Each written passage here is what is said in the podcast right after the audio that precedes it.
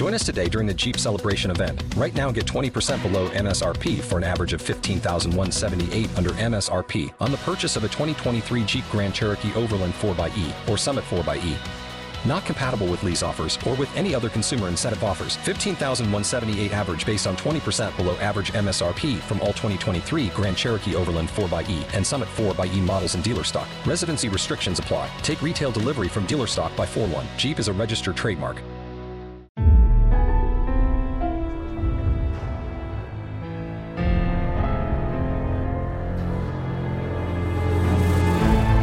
NBI Studios, this is Truth and Justice, a crowdsourced investigation in real time.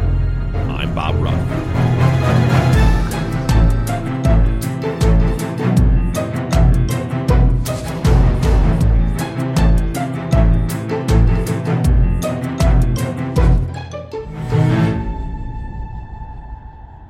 Hello, everybody, and welcome back to Truth and Justice. This is your Friday follow up episode for season 11, episode 4 Claudia Speaks. In this week's episode, we heard from eyewitness Claudia. She talked about what happened the night of the shooting before it occurred, what happened during the shooting, what happened when she went and visited the police department, and most importantly and shockingly, she told us about her interactions with Assistant District Attorney Eileen Bogar before Pablo's trial.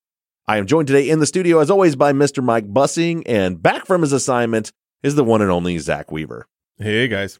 Texas Ranger James Holland is a legendary interrogator. They call him the serial killer whisperer. You can't hide those indications, and that's why yesterday I knew that he did it. But now, shocking interrogation tapes reveal how the super cop really operates. And that's why they asked me to come in, because I'm special.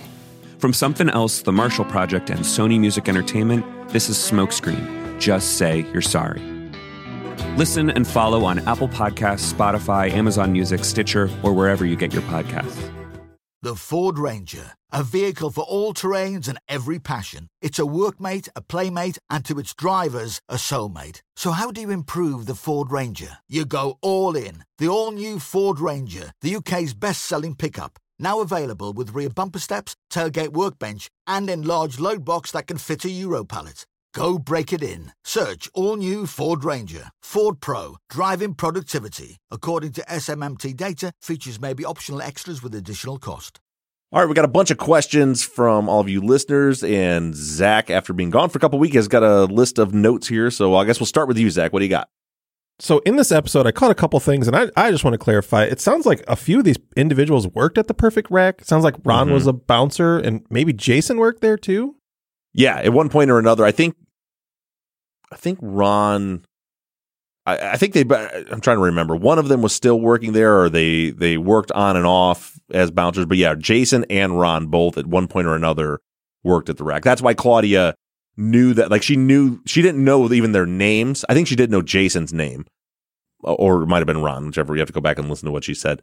Um, but she she knew who they were by sight. She just didn't know them personally. Okay, yeah, it just that seems like some strange actions to do at your workplace if you're going to shoot somebody out in the parking lot. I, I I got the impression that it wasn't like this is like their full time job with benefits type of deal. Like it was a yeah. For example, like there's a a bar in Brid- the Getaway in Bridgman. Mhm. They don't have bouncers, but if they have like a big band there, or they have like they've done like you know like bikini contests or things that they they pay people cash to come in occasionally to bounce. I got, I got the impression it was more something like that. That makes sense. That makes sense. You know, I, I did catch something, and, and it could be something interesting. It could be nothing. But in the interview, Claudia said she followed the, the Cadillac until it turned off its lights and stopped. And then that's when she turned around. right. And she said she followed it to 18th Street. Now, I think in a previous in- uh, I think in a previous interview, I think we learned that Ron lived on 18th Street. I could be wrong, but I, I think he did. That's a good thought. I have to. I that was in Pablo's interview when he talked about when he came home that night because he was explaining. Wasn't he explaining that he had driven past Ron's house in his Yes. semi? Ron saw it and then called him and told him he wanted to report it stolen. It might have been. Uh, well, I'll have to go back. You listeners definitely go back check out uh, that interview with Pablo, and I'll definitely listen again. We'll talk about it again next week. But uh, but you might be right. I believe it, they lived on the same cross street, and Pablo Right. lived on like 15th, and Ron lived on 18th, or something along that those lines. That sounds right, but I have I'll have to go back and listen to verify. So I mean, when she said that, that really jumped out to me, and maybe maybe I just made that up in my head, but it, that really jumped out to me when she said Like that. they were going back to Ron's house. Yeah. Yeah. The other thing that struck me really, really weird, but kind of also interesting, was when she said that the shots were meant for Emerson. Mm-hmm. Because as you alluded in the episode, it it sounded like he was kind of caught in the crossfire, but Right. You know, she made it really seem like he was shot, and maybe multiple times, not just on accident. You know, th- when I was asking her about, I- we're gonna we're gonna cover in this week's episode the forensics about which guns belonged, you know, belonged to who and and who got shot by what gun. Mm. But so that that'll that'll paint the picture. But that's why I was asking when she because because I, I don't think that Jason is the one that shot Emerson Okay. because of the angles that you know he's he, she said he fired at the ground, he shot Adrian, and then was chasing Adrian and firing at him the whole way. Where Emerson would have been behind him. Well, that's what that's why I wonder if maybe Emerson saw the second shooter and was like confronting him or coming at him, and that's where the you know he shot the second shooter. I think he was a little too Or far away for that. shot by the second shooter. Yeah, I, I think he was a little too far away from that, but but we'll be able to see if number if first of all if he was shot by the second shooter, I believe he was. Uh, but that's why I was asking her if there was an angle, and she did say that that yeah, I guess if it was if it was the second shooter, that the angle would be right. Meaning if they were shooting at Adrian and they shot past him, that it could have hit Emerson where he was standing. Hmm, that's interesting. Yeah. So so you know I said crossfire, but it, you know the, which would indicate he was between the shooter and the intended target. But Yeah. I, I think it's I think he was beyond the intended target. That's interesting. So, so you don't believe that those shots, even though she said that, were intended for him? I well I don't know. I should. Uh, it doesn't seem it, it doesn't make sense to me. You know, he's a 17 year old kid. He's not. You know, as far as we know, he hadn't been around. We don't have a whole lot of victimology on him, but you know, it's not somebody that hung around there. Didn't have beef with these guys. You know, they weren't even shooting at Escobar, his buddy. You know, when they were running away, all the shots that Jason was taking were all assuming aimed at Adrian. He's the one that got shot, and and he was running away with him. So it would be it it would seem weird to me that they're like, oh, that kid over there on the sidewalk, he got out of their car too. We better shoot him too. Yeah, that seems like a strange action if that's what they did. Yeah, could be. I don't know, but that, that, but that's what I did want to know from her conversation was was there an angle where he could where where a bullet intended for Adrian could have hit Emerson. So we're gonna we're gonna we're gonna dig into this week a little bit of not only the forensics as far as the gun, but also the the autopsy and see how many times he was shot and by what kind of gun. So, and just to clarify something, there there was two people charged with this murder. Right. Is that correct? Pablo and then and Jason Woolley was also charged with this Right, murder? and that was it. Yeah, Jason was tried first and convicted. His case was pretty cut and dry. He did try to fight it, uh, but he had he had confessed to, yeah, I was there. Yeah, I had the gun. Yeah, I shot, but then claimed, well, I only shot at the ground, and I don't know who those other people shooting were, okay. which it- bullshit. yeah, that does sound like a lot of bullshit. And and he never flipped on anybody, as far as I mean, that's what we know. No, even later on, we'll get into this stuff, but a little bit later on, he did sign a sworn affidavit saying that that Pablo he had no connection to Pablo and Pablo was definitely not there and that but that he will not name who the people were, but they'll just say that they weren't Pablo. And, and then Claudia at his at Jason's trial is where she saw Shorty, Right. or believes she she saw Shorty. Yeah. Well, she's sure of she knew him from being around. Again, didn't really know his name, but so but she when she saw him standing there, she's like, "Oh, that's the guy." And then when she went to Pablo's trial, she thought the whole time that it was going to be him. She thought that's who she had identified. Okay. And then when she gets to Pablo's trial and she looks, she's in the witness room and she looks through the window and sees them bring him him come out. She's like, "Wait a minute, that's not the guy." So that kind of brings me to my last question for you is how did she just happen to pick Pablo out of the lineup? Like that's the person they wanted her to pick. So how did Mhm. she just so happen to pick that individual? Was it just dumb luck that she picked the the guy that they wanted her to pick or was she pointed in that direction? She didn't. I asked her about that, and she she said no. They didn't really indicate to her that they didn't try to lean her towards Pablo. Okay. Um, that she remembered, but it depends. So when Adrian was asked years later about you know the the surviving victim about his ID because at one point he he picked Pablo out of a lineup too, same same lineup. He said, well, it was pretty obvious who it was because I, I think the way he put it in the in the in the six photos, he said that you got five guys in there that are from, that are obviously from Mexico, and and his words were, and there's this one Chicano guy. So that's the I don't know. We talked about you know uh, you know cross racial identification and, and the problems there. I don't know that I could tell the difference, but he was able to to tell that well these other guys aren't aren't guys you know you know guys with Mexican heritage living in Texas. Those guys are from Mexico. Interesting. So so he said it was pretty you know it's for him it was pretty obvious that that was the only guy in the six pack that that could fit the description at all. Yeah, I just found it really bad luck if she just happened to point out the one guy that they wanted her to point out. Right. Yeah. It's just, I don't know. It's weird. Well, and if you look at and again, same issue applies, but if you look at the photos, we've got them out there on our our board outside. You know, if you're looking at only a headshot, at least for me, I could see, you know, it's like I could see like they look similar to me, but you, but you know, as a white guy looking at, at them, I could see some some similarities at least. So you uh, only look, but it, it, as she said, it became very obvious when you see him standing there. She came face. She's what she say, five foot six or five foot. Four, I think she said five four, and she said she came face like like close enough to touch the other shooter, mm-hmm. and the guy was her height, short guy. And so when she sees, you know, six foot tall Pablo stand up, 240 pounds, she's yeah, like, oh, clearly not him. Yeah, obviously not him. Interesting. All right, guys, let's jump into these questions. Kim says, I'd still like to know the status of Pablo's case now. Could Claudia's statement, if proven, result in consequences to the prosecutor? And if so, what could those be? Well, that's one of the biggest problems that we have in our criminal justice system is the immunity that that prosecutors and cops get when they. I mean, this is this is not an accident. There, th- these immunities are put in place for because because a prosecutor and a cop needs to be able to do their job, right? And they're going to make mistakes. You know, it's like if you think about it, like in the the healthcare world, you know, the amount of insurance they have to have because you know they're there trying to help people, but you know they make mistakes just like anybody else, and and they get sued all the time. So they they they can't have.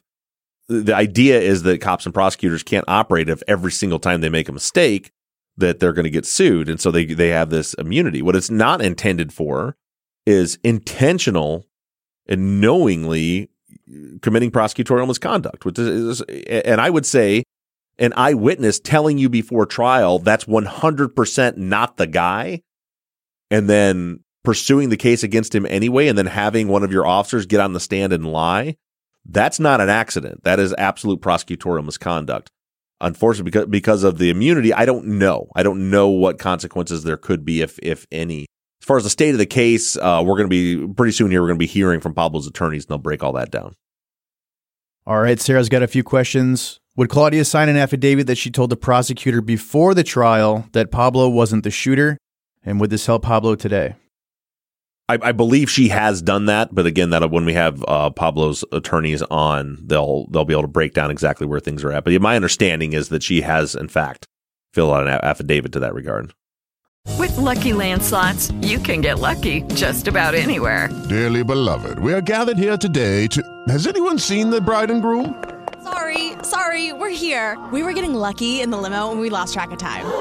No, Lucky Land Casino, with cash prizes that add up quicker than a guest registry. In that case, I pronounce you lucky. Play for free at LuckyLandSlots.com. Daily bonuses are waiting. No purchase necessary. Void where prohibited by law. 18 plus. Terms and conditions apply. See website for details. Hey guys, it is Ryan. I'm not sure if you know this about me, but I'm a bit of a fun fanatic when I can. I like to work, but I like fun too. It's a thing. And now the truth is out there. I can tell you about my favorite place to have fun. Chumba Casino. They have hundreds of social casino style games to choose from with new games released each week. You can play for free anytime, anywhere and each day brings a new chance to collect daily bonuses. So join me in the fun. Sign up now at ChumbaCasino.com. No purchase necessary. VGW. Void were prohibited by law. See terms and conditions. 18 plus. Next, Sarah says, has the friend who was with Adrian that night spoken with authorities or given his account of the night? Yeah, I have a recorded interview from Escobar for with the DA's um, office during the the reinvestigation of 2017. And I haven't played it because they're just he doesn't really he, he essentially says he doesn't he you know, he doesn't know anything. Didn't see anybody, doesn't know who the shooters were. Just talked, you know, we walked up, Woolley started shooting, they ran away, and he never saw the other shooter. Did Pablo have a public defender? No, he had a private attorney. All right, and then Sarah's got a few here from last week's episode.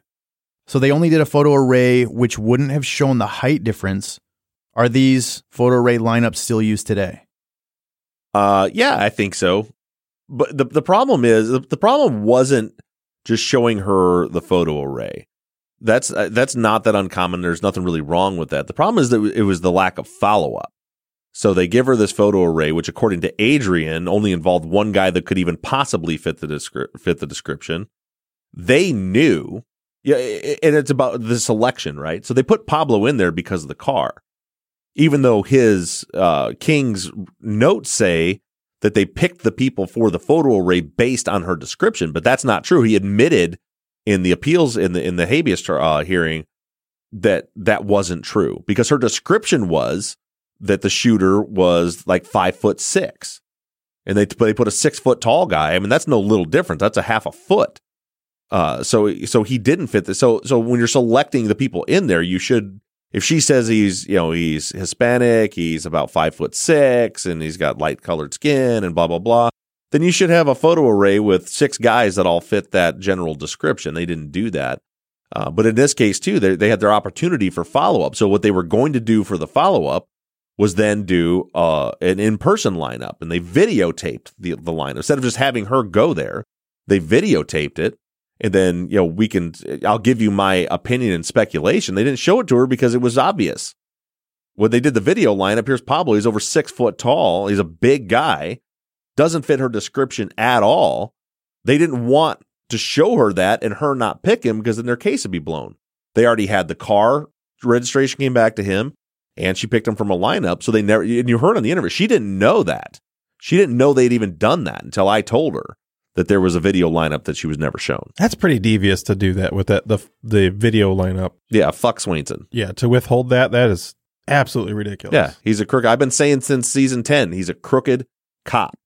He's absolutely, uh, we have multiple occurrences where he has lied and, and changed statements and, and has, has testified under oath, lying to try to get a conviction for someone that he damn well knew was innocent.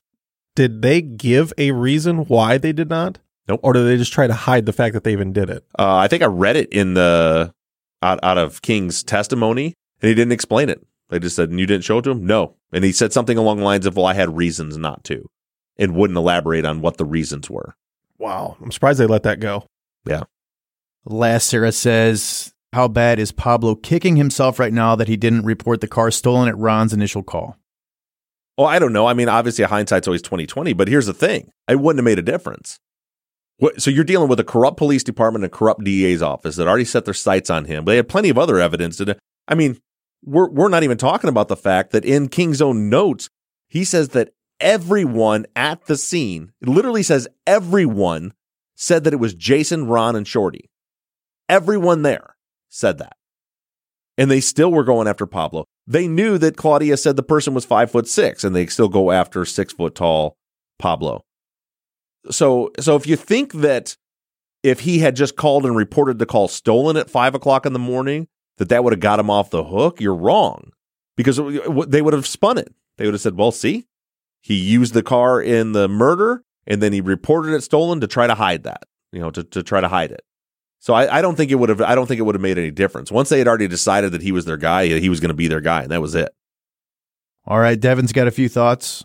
At the end of the episode, when Claudia is talking about the trials and testifying, she said she was expecting to see Richard at Pablo's trial and was surprised to see Pablo instead, knowing he was not the shooter. Was she told ahead of time whose trial she was testifying at and what the charges were? Yeah, but yeah, she was. She knew she was testifying at the Pablo Velez trial and that he was being charged with murder. But you got to understand, she didn't know any of these guys' names. And that's the like things get very confusing, and, and we hear in those later interviews, my conversation with Claudia, and some of the later interviews with police with Adrian, is you know they're like, well, you kept saying this guy? Or you kept saying, you know, so and he's because because I knew it was Shorty, and you told me it was that guy, so I thought that guy was Shorty. That that's what happened with Adrian. So he's he's when he's looking at Pablo, he's he's he thinks he's Shorty because he knows Shorty did it because everybody in the neighborhood told him Shorty did it. And he just didn't know the difference. So in Claudia's case, she knows she's going to Pablo's. And, the, and if my understanding's right, when she is at Wooley's trial and she sees Shorty in the crowd, she knows 100% that's him. That's the guy. I saw that guy. And I think in her mind, she thought, so that must be Pablo. And then when she goes to Pablo's trial, the way she described it, she was like in the witness area where they're sequestered. She looked through a window or whatever, and she saw Pablo and was like, oh, hey, that's not him. Can we talk for a second about how ballsy it was for Shorty to go to Jason's trial to be there? Yeah. That that is ludicrous to me that if you're if he's did what they say he did, that he goes to the trial. I mean, I guess he's trying to see if anybody's going to rat on him, but yeah, I, th- I think that some of the stuff where I've alluded to it a little bit, but we're gonna we're gonna talk about it more. I think this week. I think that it was he was there. My opinion, he was there to intimidate. Okay. I think he, I think he was there. He wanted. I think he wanted Jason to see him, so he knew if if you point the finger at me, you're going to have a rough time in prison.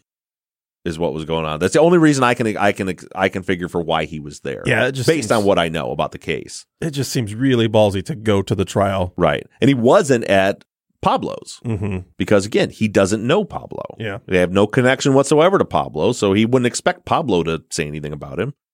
Um, but he was at Wooley's trial. Th- that makes a lot of sense that he's there for intimidation, though. Yeah, and again, that's just my opinion, but that's that's what makes sense to me, knowing what we know. Um, he was also very good friends with Wooley, um, so you know they they rolled together. They were actually involved in another shooting together uh, shortly after this one. Oh wow! Yeah, shocking. Police couldn't put no shit. Police couldn't put that together. That that's what happened. But yeah, but it regarded the question, yeah. So so she knew she was going to Pablo Velez's trial. The problem was she thought Shorty was Pablo, or she thought the guy she saw, I think, was Pablo, and that's you know, and she did it. You know, I got I got to take my hat off to Claudia because I mean she she's got guts. I mean that that's a that's a hell of an intimidating situation to be in, and she went to the DA and. And by the way, somebody said something earlier, one of those questions about, you know, if if Claudia's statement could be proven. I think the proof is in is in um Bogar's opening statement. When she in her opening statement, when she said that that Claudia is not going, you know, what you're what you're not going to hear is Claudia identify him. She probably won't be able to identify him in the room, but don't worry because the officers will clear that up for you. That tells you right there that she already knew, Claudia already knew that that wasn't that that wasn't the shooter, that Pablo wasn't the shooter so yeah, that that's a, that's how that went down, and and I think that that's that's proof right there. You can, she can't claim, oh well, I didn't know that she didn't think it was Pablo. She obviously did. So in her interview, she says that she told them when she was on the stand that that wasn't the shooter. Do we know that she said that, or she just said she couldn't ID him? As far as what she said on the stand, mm-hmm. yeah, we covered that the week before. She, um, when she was on the stand, she they, they questioned her about did you pick out the lineup? Is that your signature? Is that the person you ID'd? Yeah. And then they said, is, is the person who, I don't remember how they worded, it, but essentially they said, is the person who you saw shoot them in the courtroom? And she said, no. And it says, is this the person? Can you identify him, Pablo, as the person that, that was the shooter? And she said, no, she couldn't. But that's when, and then remember Bogar, that's when she's like, well, it's been two years. Mm-hmm. That, so we're going to bring up Detective Swainson and he'll clear all this up. All right, you just mentioned that Claudia mentioned that she told the prosecutor that Pablo wasn't the shooter during as opposed to before Pablo's trial. Was that during a break in the trial? Did her trial prep happen during a recess? Uh, well, I think I don't think she was real clear on where things were at. I I think it was before the trial. She was one of the first witnesses, and so I think it was on the day of before. And and, and again, I'll go back to the reason I know it was before the actual trial started, because keep in mind there, there's there's dire with the jury selection, there's all the motions before the judge. There's a lot going on that looks like trial before the innocence guilt phase of the trial starts. But based on Bogar's opening statement, that tells me that that conversation happened before the trial started. Judy was boring. Hello. Then Judy discovered ChumbaCasino.com. It's my little escape. Now Judy's the life of the party. Oh, baby, Mama's bringing home the bacon. Whoa, take it easy, Judy. The Chumba life is for everybody. So go to ChumbaCasino.com and play over 100 casino style games. Join today and play for free for your chance to redeem some serious prizes. ChumbaCasino.com. No purchase necessary. Void where prohibited by law. 18 plus terms and conditions apply. See website for details. With the Lucky Land slots, you can get lucky just about anywhere. This is your captain speaking. Uh, we've got clear runway and the weather's fine, but we're just going to circle up here a while and uh, get lucky. No, no, nothing like that. It's just these cash prizes add up quick. So I suggest you sit back, keep your tray table upright, and start getting lucky. Play for free at LuckyLandSlots.com. Are you feeling lucky? No purchase necessary. Void where prohibited by law. 18 plus terms and conditions apply. See website for details. Jessica says, Who was the district attorney during the four wrongful convictions that we've heard about Melgar, Jeffrey, Raby, and Pablo? Was it the same person through all of them? No, it wasn't. Um, I'd have to. I tried to real quick look this up before we came in when when Mike ran that question by me, and I wasn't able to track it down. I'll have to do a little more research into it. But I know that you know Kim Ogg is the district attorney now. Uh, I don't even think she was the DA when Sandy Melgar was originally convicted. I think she got elected after that. But I don't believe so. We were in Jeffley. We're talking about so we're talking about a span from mid '90s all the way through 2017 when Sandy Melgar was convicted. And and I don't recall exactly who the district attorney, the elected district attorney, was during those times. But I'm but I'm, I'm 99% certain it wasn't the same person through that whole 20 years. But the problem is systemic in Houston. I mean, th- th- these are not, and, and I think that is the fact that there were different DAs and different police officers throughout those years shows us that, that, that there's a deep systemic problem in Houston, in Harris County. I mean, there's so many wrongful convictions, so many obvious wrongful convictions that have happened, you know, and there's been, you know, there, there we talked about in Jeffley's case, the fingerprint lab their their forensic laboratory, the DNA laboratory, has, has been under scrutiny. They've been shut down at points because of just constant misconduct. I mean, it's just it's just it's a horrible it, it's a horrible place, and I hope they're getting getting their act together. You know, I haven't seen much that that that has made me too excited about Kim Ogg, but you know, the hope has been that she'll clean things up in that town, and if she won't, then you need to get her out and get somebody else in there that will, because this is this shit's been going on for decades. Kelly's got a couple questions. Could we please get field reports from Zaq when he is out on assignment? Uh, yeah, sure. So, as you guys know, Zaq was out on assignment last week, wasn't able to be here in the studio. Zaq, do you want to uh, give a report of your assignment, how things went? Uh, yeah. So my child was sick, and we had to get a COVID test for him so he could go back to school. He is negative. We knew he was negative going in, but we needed to have the test so he could go back to school. Job well done. It was a nice job you did there. Next, Kelly says, Bob, how is Mac and are the dogs all getting along? So those for those of you that don't know that aren't on my social media, a couple weeks ago, we got a brand new puppy, a German short-haired puppy named Mac. He's adorable. He's amazing. He's doing really well. He just uh, my wife just took him today for his second round of shots. He is um, he is at 11 weeks at this point. Uh, he's up to 15 pounds, healthy as a horse. Uh, great puppy. Almost he's he's already almost got the potty training down. Our big German Shepherd Ruger loves him and uh, they cuddle together all the time. And Ruger's Ruger is, at 120 pounds is uh, is is really sweet with little Mac. Mac will will shove his head into Ruger's mouth, his whole head, and Ruger be very gentle with him. Titus, on the other hand, our smaller German Shepherd, is an asshole and does not like Mac at all. He's not hurting him, but he doesn't like being in the same room as him. And if Mac is within two feet of him, he he growls and cries and goes away. All right. Couple questions from Brian here. Does Ron have an alibi for the night of the shooting if he was asked by investigators? Well, the biggest problem with Ron is he was never spoken to by investigators. I mean, I mean, think about that for a second. Their notes say everyone at the Perfect Rack said that it was Jason, Ron, and Shorty, and they never, neither Swainson or King, ever interviewed Ron or Shorty. And Swainson said that Ron was never brought up to him. I believe King said that. Was it was King that said that? Yeah, okay. and it was and it was King's notes and the official report that said that multiple people brought them up and that everyone, you know, so the people around the neighborhood all reported it was him, and then everyone from the scene, his words were everyone from the scene said that's who did it. Uh, next, he says, Do we know if Jason and Pablo had connections to each other? They had none, none whatsoever from what I've seen. But then that's both from Pablo and from Jason and from anybody that knew them. They didn't. Pablo didn't hang out the perfect rack. I think he. I think he said that he maybe he, had probably been there a time or two for a little bit. I think. Um, I think another witness said, yeah, he'd been a couple times, but he would just pop in, get a drink, and leave. He didn't hang out with those people. He didn't know those people. Didn't have any connection to them. Kelly says, So far this season is both intriguing and maddening at the same time. I'm loving the podcast as always, shedding light on dirty deeds being done in darkness, but I feel like I'm sort of along for a story. It seems like the identity of the actual shooters is known. The corruption in the law enforcement office is blatantly clear, so what is our role in Pablo's story? What can the Truth and Justice Army do at this point that lawyers can't do for him? What do they need from you and us? Thanks for all you do, Bob, Zaq, and Mike. Well, there's always the the hope that we might be able to find something new through through our work and just through the exposure. But the big thing that that we can do is expose these people, take it to a broader audience. I mean, th- think about the fact that this this case sounds pretty horrible. It's pretty obvious, like you said, but you've never heard of it before because you know there hasn't been a Netflix documentary or anything about this case. So getting the word out, getting exposure, helping to put the pressure on the DA's office. These are all things that we can do. But as I mentioned, you know, we're going to wrap this season up. And, and, I told you, this is a short season and we've probably got three more episodes left to go on this one. It's a, it's a story. It, it is a story that I thought needed to be told. And, and remember, his lawyers brought it to us because they wanted this exposure. They wanted our involvement.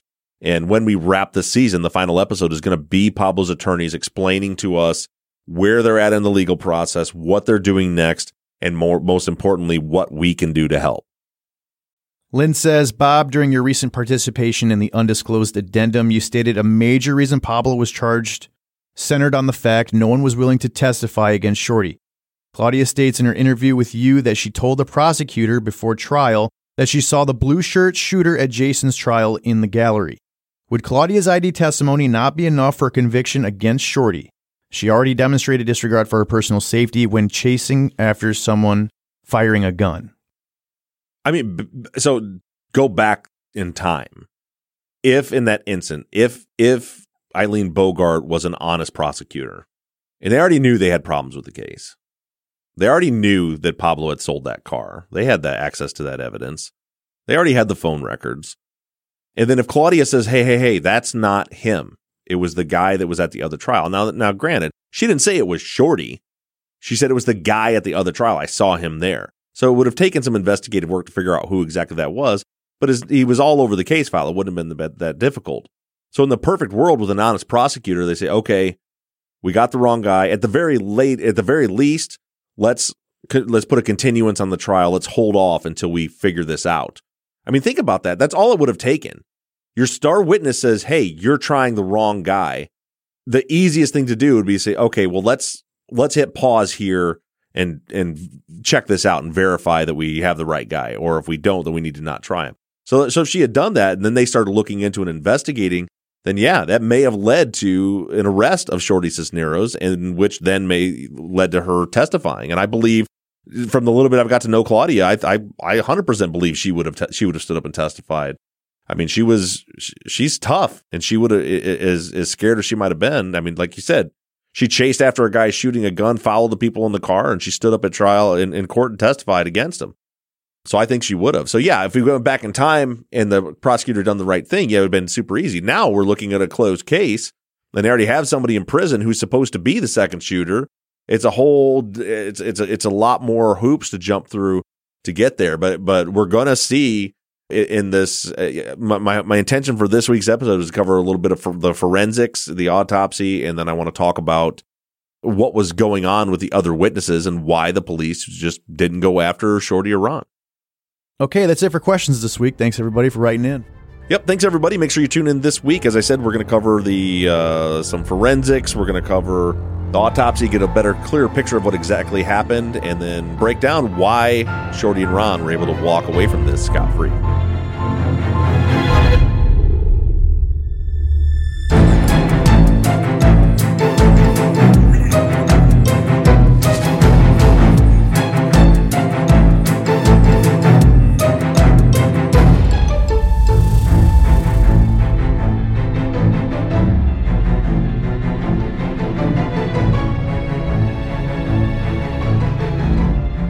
Truth and Justice is an NBI Studios production and is distributed by Wondery.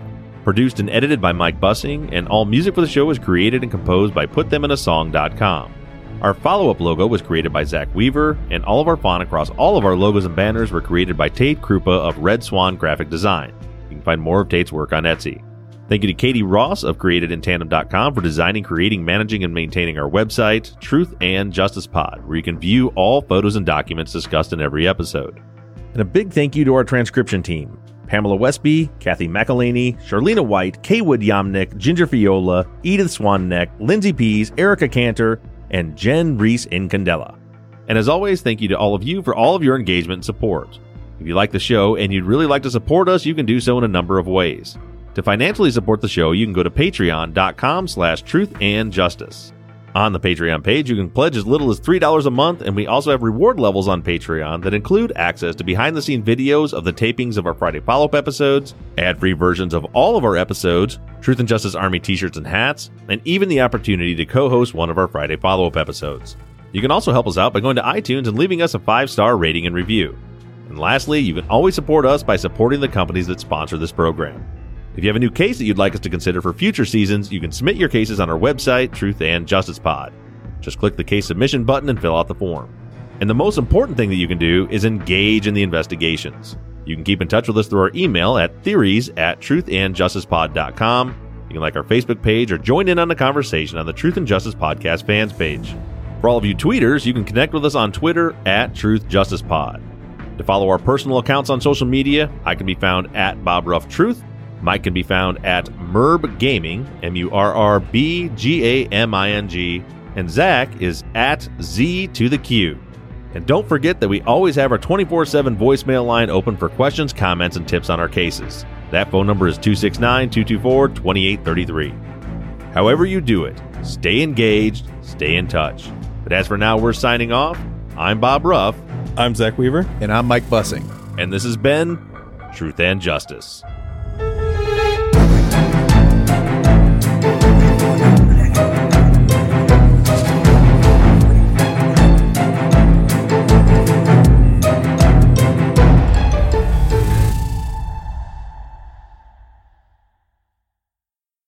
Right, here we go. Here Does we Mike go. not start the show anymore? I, li- I leave for one week and Mike doesn't do anything anymore. He tried last week. He struggled last week, and we ended up passing the ball. Uh, but if you want to go again, It's all right.